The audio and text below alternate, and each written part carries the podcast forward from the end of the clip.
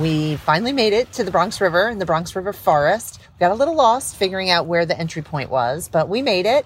I had to climb down some steps, and what's amazing is in those really relatively few steps, you exit the busyness of the Bronx and the city and step into this forest. The river is pretty low today, but it is there and it's clear. There is this little island where the river splits that looks as if no one has stepped foot on it in quite a long time. Really lush. I'm sure some of the kayakers that use this river have stopped and stepped on that, that little island, but it really looks quite pristine. Highly recommend people checking this place out.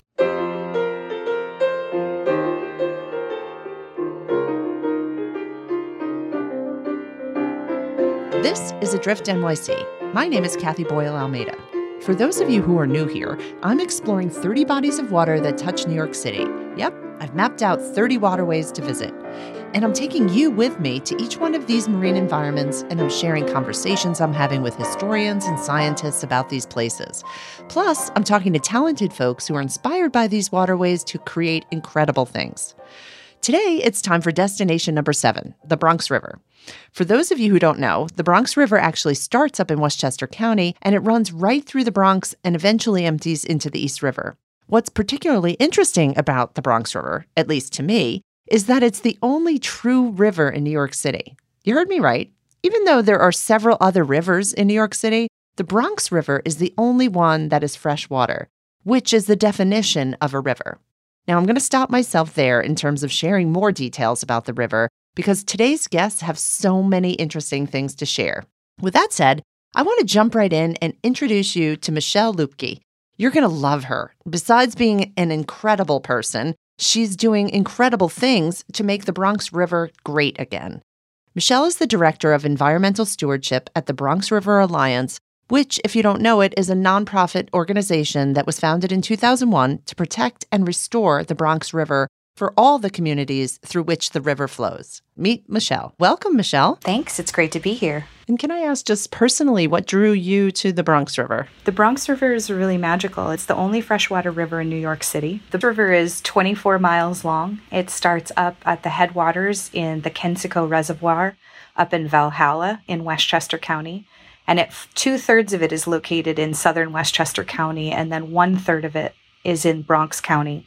It really flows down the center of both Westchester and the Bronx counties and has been described as the backbone of those counties before it empties out into the Long Island Sound and the East River. And it's completely accessible by transit. So you don't need a car to go even to the headwaters of the Bronx River. You could take the Metro North all the way up there, and the Metro North line follows the Bronx River. So if anyone has ever seen me on the Metro North, I'm bouncing from window to window to window to look at, at the river as much as I can all the way up to the top. For people who've never been to the Bronx River, I imagine you hear people's first reactions. So I have two questions. One, where would you recommend people go if they've never been there? And then number two, maybe what you think people are most surprised about the Bronx River when they actually see it? I would say to truly understand the river, you have to see all of its parts. I would suggest taking that Metro North ride all the way up to Valhalla. Get off at the Kensico Plaza and look at the reservoir, because that is the Bronx River if it weren't dammed. And then watch it flow over the rocks as it travels downstream. And then when you get down to the mouth of the river, it empties out, and it's this huge, wide estuary with ten-foot tidal changes. It's it's just, it's a completely different at the mouth of it. What do you think surprises people? Like, I wonder if they have a mental picture and then they just see something or experience something, and I'm looking for, like, what is most surprising? I think they would be surprised that there are mating coyote pairs in the woods and beaver that are active, and we have thirty-five different species of fish. So a lot of times when people come out, particularly kids, we say, what do you know about the Bronx River? And they say, it's dirty. Well, what's it dirty with? Well, it's polluted. Okay, well, do you think anything can live in it? No, absolutely not. And then you start pulling bugs out, and you start pulling fish out, and they're just fascinated We caught a planaria once, and I just almost had an aneurysm. And the kids got really excited then, too, because they had never even heard of a planaria, much less, why is this crazy woman getting really excited about a planaria? I, I have to admit, I don't know what a planaria is. Is it? It's it's a squishy little bug that's got two bright eye spots. And, it you know, at first we thought it was a leech, but it wasn't. And, I mean, it's still a worm, but it's an interesting worm. Yes. It's got a great name, too. It does. It does. You mentioned earlier that this is the only freshwater river in the city, in the five boroughs. So there have to be very different fish species, I would imagine, than what we'd see in the East River or the Hudson River.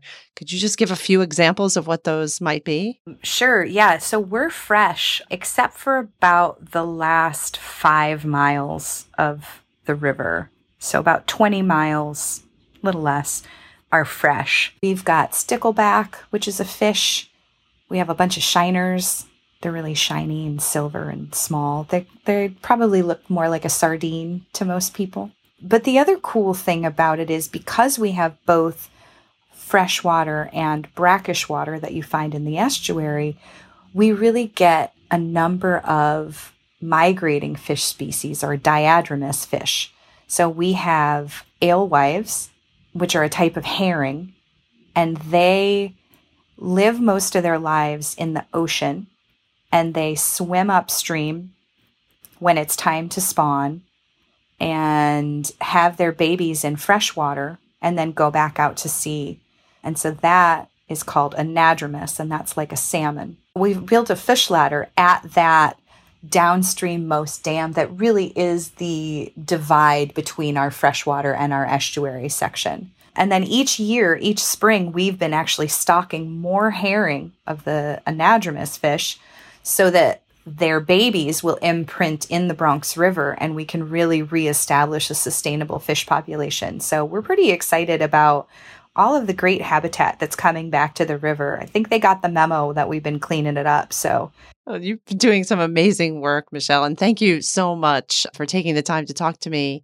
And I, I want to ask you, what's the best place for people to either find you or to follow the work that you're doing or get involved? If you want to get involved, come check us out at bronx river dot org. That's our website. You can learn about all of our different programs and all of our public programming. There's a an event calendar that you can click on, and it will lead you to registration forms. If you want to get involved and volunteer, you can email us at volunteer at bronx river dot org. Or you can come up and visit us at our new headquarters, which will be the River House. It's located in Starlight Park near the Sheridan Expressway. It's a brilliant new facility. It's got vines on the outside to evapotranspirate and keep the heating and cooling down. We have solar panels on the roof. We have a rainwater harvesting system that's then flushing our toilets. It's got a geothermal heating system. It's so green, and it's right next to the river. And then we have a boathouse, so people will be able to come and paddle with us more easily. I can't wait until the weather warms up again so I can try one of those paddling trips that Michelle mentioned. I heard about those trips from everyone that I spoke to for this episode. And the trip that I really want to check out is the flotilla. I heard that last year, roughly seventy boats were on the river for it. I'll put a link to the write-up about last year's flotilla in the show notes. It looks like so much fun. And I'm also going to put a link to the Bronx River Alliance's events page because that's where the date for the flotilla will be announced first.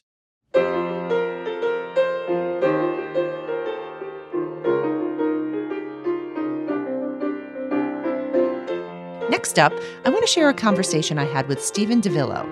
Stephen is chock full of historic facts and folklore about the Bronx River. Some of that history he learned firsthand because he grew up in the Bronx, specifically on the banks of the Bronx River. And some of that history he also learned through his work as a vocational historian and an author of the book, The Bronx River in History and Folklore. Come, meet Stephen. Hi, Stephen, and welcome to Adrift N Y C. Hi, how are you? I'm very good. Thank you for being here today. I really appreciate it. My pleasure. So I just want to start out and ask you a, really a curiosity. Where did the name the Bronx River come from? It was actually from a, a Swedish uh, sea captain who uh, came, you know, in New Amsterdam. His name was Jonas Bronck. He was tired of, you know, uh, sea captaining, and he wanted to set up a tobacco plantation and, you know, reside as lord of the manor. So he, he purchased a tract of land in what today we would call uh, Morrisania, in the, the very, very south Bronx. It's roughly about one fifty-sixth Street in today's Bronx. And the uh, curious thing, though, is that his lands did not actually extend to the Bronx River. You've seen a lot of old history books that say, oh, he built the first dam on the river, the first mill on the river. None of this was true, but his tract became known as Bronx's land. And eventually this got attached to the river. It was Bronx's River. Ah. That eventually was, uh, you know, percolated down to B R O N X as today, after a few other spelling variations over the years. That's really interesting, and it's stuck. And knowing history is, by nature, very long. Um, I wanted to just ask you if you have sort of three favorite tales or snippets of the Bronx River history that are sort of your go-tos, and if so, would you share those with us? Well, one of them uh, is an old folklore story about how the British and the American Revolution tried to sail up the Bronx River. And of course, you know, they were foiled. You know, you could barely get a canoe up most of the river. You know, oh, oh those silly British. But it, it, it's actually, it's totally not true. And I, I love to shoot this thing down, but there's several, several variations on it. One variation, they tried to send a frigate up the river, and it ran aground right off of Soundview Park today. And uh, the admiral had the captain hanged from his own yardarm, you know, for being uh, so inept. And there's another story that actually had a gun battle going on in West Farms between British gunboats and American gunboats. And other versions, they're trying to get up to White Plains to shell Washington's army during the Battle of White Plains. Absolutely none of this is true, but uh, I just love, love, enjoy shooting this down. So they never tried to go up the Bronx River in any craft? Never even attempted it. No, oh, it just, okay. Uh, yeah, it was, the origin may have been in a directive from a fellow in London who was micromanaging the war, and he got this brilliant idea. Why don't you send, you know, ships up the Bronx River? Now, he knew it only as a blue squiggle on the map. But, of course, you know, the, the admiral at the time knew perfectly well this was not a navigable river for that purpose, and the directive probably went right in the garbage can, but not before sparking a legend. That's great. So if you had to pick one or two things that you think the average New Yorker should know about the history of the Bronx River, what would that be? It was very important to the Native Americans. There was quite a number of Native American settlement sites along the Bronx River, one of which was in Hunts Point, and there was another one across the river in Soundview, and others, you know, are known up and up and down the river. And it became an industrial stream. It was actually the oldest existing European settlement on the Bronx River is in the Bronx. It's West Farms. And I love telling people, like, you know, I, so why is this place called West Farms? You know, if you look around, it's the most urban part of the Bronx. You're almost in the exact geographical center of the Bronx, in fact. And it actually dates back to sixteen sixty-six, and it was not New Amsterdam Dutch at all. It was Connecticut Yankees coming in from Connecticut looking looking for new lands to farm. And a group of them came across the river. They did a deal with the Native Americans, and they set up a series of farms. And the question was what to call the place. There was already a Westchester town. There was an Eastchester, you know, running out of Chesters already. They just called it the West Farms. And the name is stuck to this day. And it was a Tory stronghold during the American Revolution, so quite a mm, bit of action. That's interesting. Uh, raids and uh, banditry going on. It's very, very long and uh, tangled tale therein. One last question for you. It seems like the cleanup, for lack of a better word, of the Bronx River is a key part of its history. I've heard that from others. And would you agree with that? And if so, could you just talk a little bit about that? Yeah, very much so, because uh, the Bronx River was uh, very much uh, became degraded in the uh, the nineteenth century. You had industry along the river, but worse still, you had the growth of towns along the river. And these were all towns that ran their sewer lines directly into the river, you know, out of sight, out of mind, you know. Dilution's a solution to pollution. It isn't. Mm. So there, there was more than one uh, attempt to re- revitalize the river. And things came to a head in the very early nineteen hundreds, shortly after they set up the Bronx Zoo. You know, the river runs through the Bronx Zoo and feeds uh, some ponds and bodies of water within the zoo. And they noticed all, all the, the waterfowl were going toes up in the river. And they discovered it was like a whole new disease they'd never even thought about before. They, they called the duck cholera. And they traced it directly to the effects of human pollution, you know, bacterial pollution in the, the Bronx River. So, make a long story short, this resulted in the creation of the Bronx River Parkway. And it surprises people to tell them that the Bronx River Parkway was actually part of an attempt to revitalize the Bronx River. The idea mm. being to create a reservation, move all industry and habitations away from the river. Between three hundred and one thousand feet was was the rule. And to make it all worthwhile, run a little motor parkway, strictly for leisure. This was not a transportation artery originally. Now, that was a partial solution, and a partial solution because it only ran as far as the North Bronx. Mid-Bronx, South Bronx, and West Farms on down, it remained an industrial stream. And that got only more maligned as time went on by the nineteen seventies. And I, I can testify this, this personally. There was so much stuff was dumped in the Bronx River, you know, refrigerators, appliances, old cars, and things I, I wouldn't even name in public, uh, dumped in the river, that you could look down from the subway crossing at West Farms and you wouldn't realize there was a river there. It looked like like an elongated junkyard. Hmm.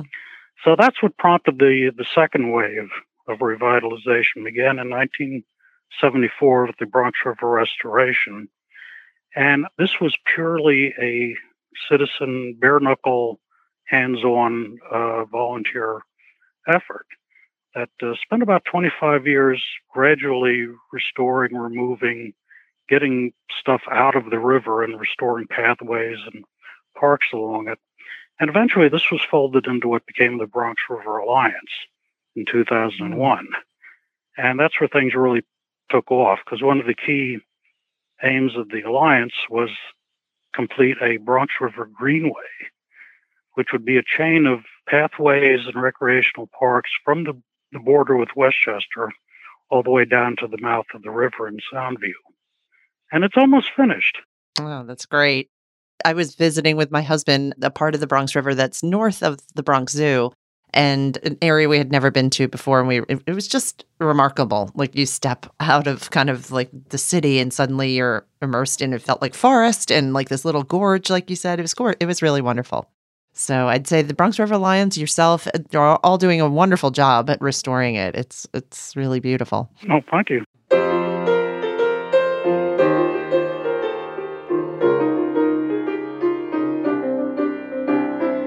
If you've listened to previous episodes of Adrift N Y C, you know that this last section usually features a creative person who we've asked to visit the waterway we're discussing and then create something based on that visit.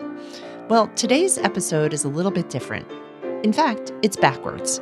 I learned about Leslie Topping and the documentary film she made about the Bronx River while doing research for this episode. Clearly, I didn't need to ask Leslie to visit the river and get inspired to create something, because she literally had just done that. When she and I spoke, she had recently completed a documentary film called A River Returns, A History of the Bronx River.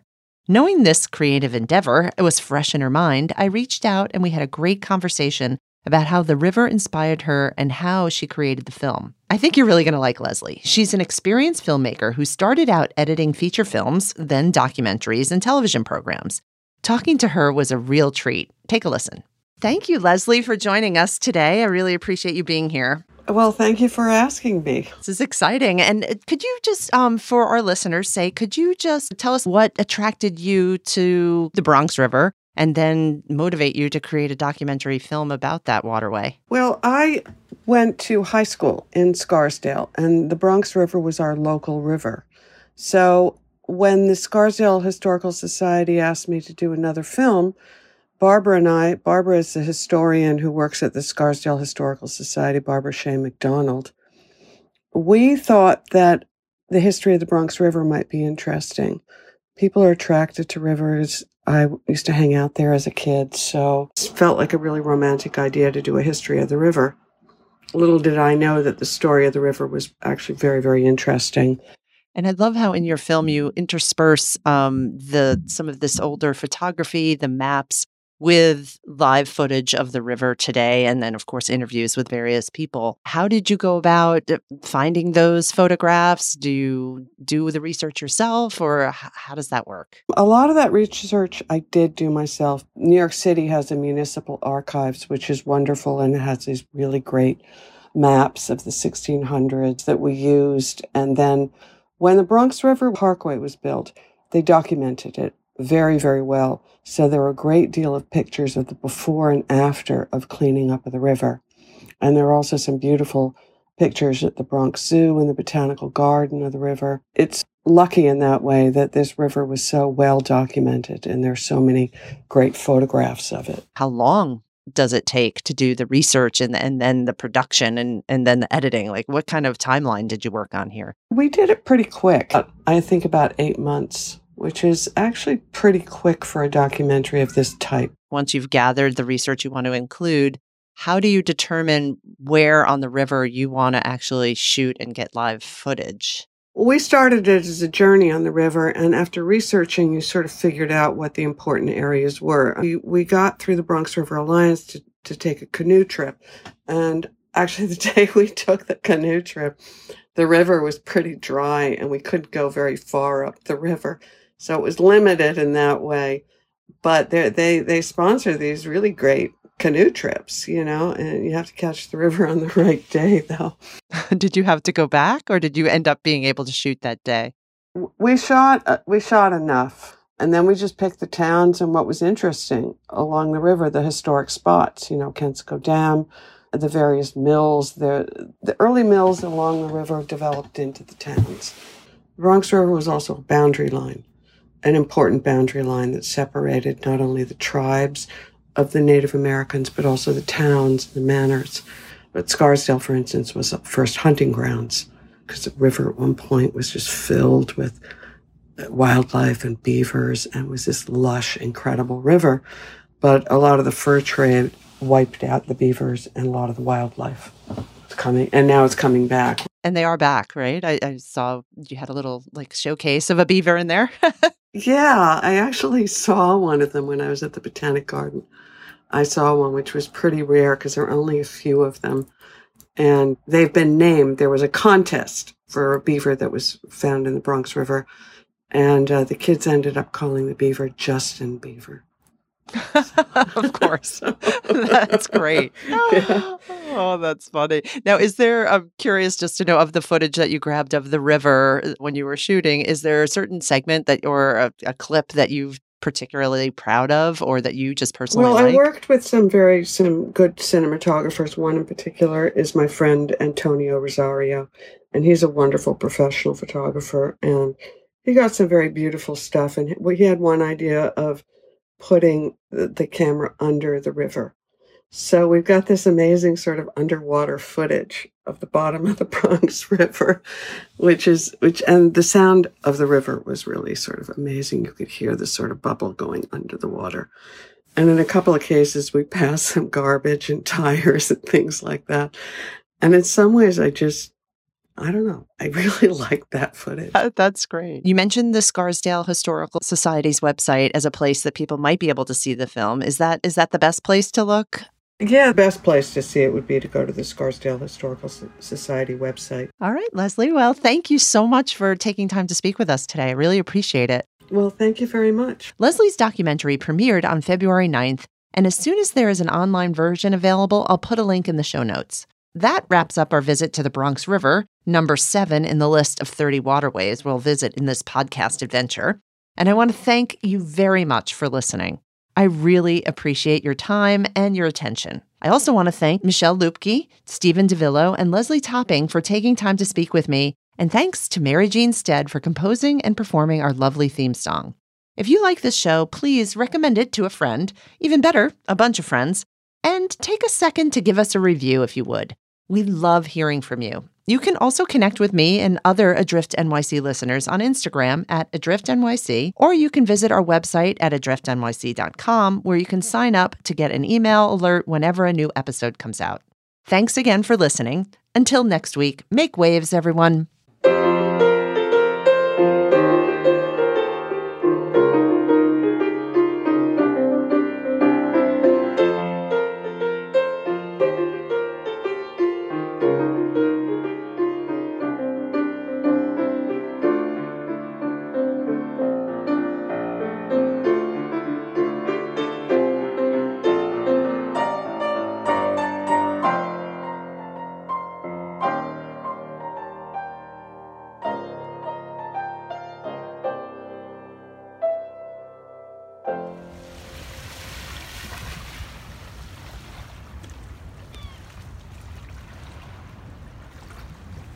from the Tietze Project.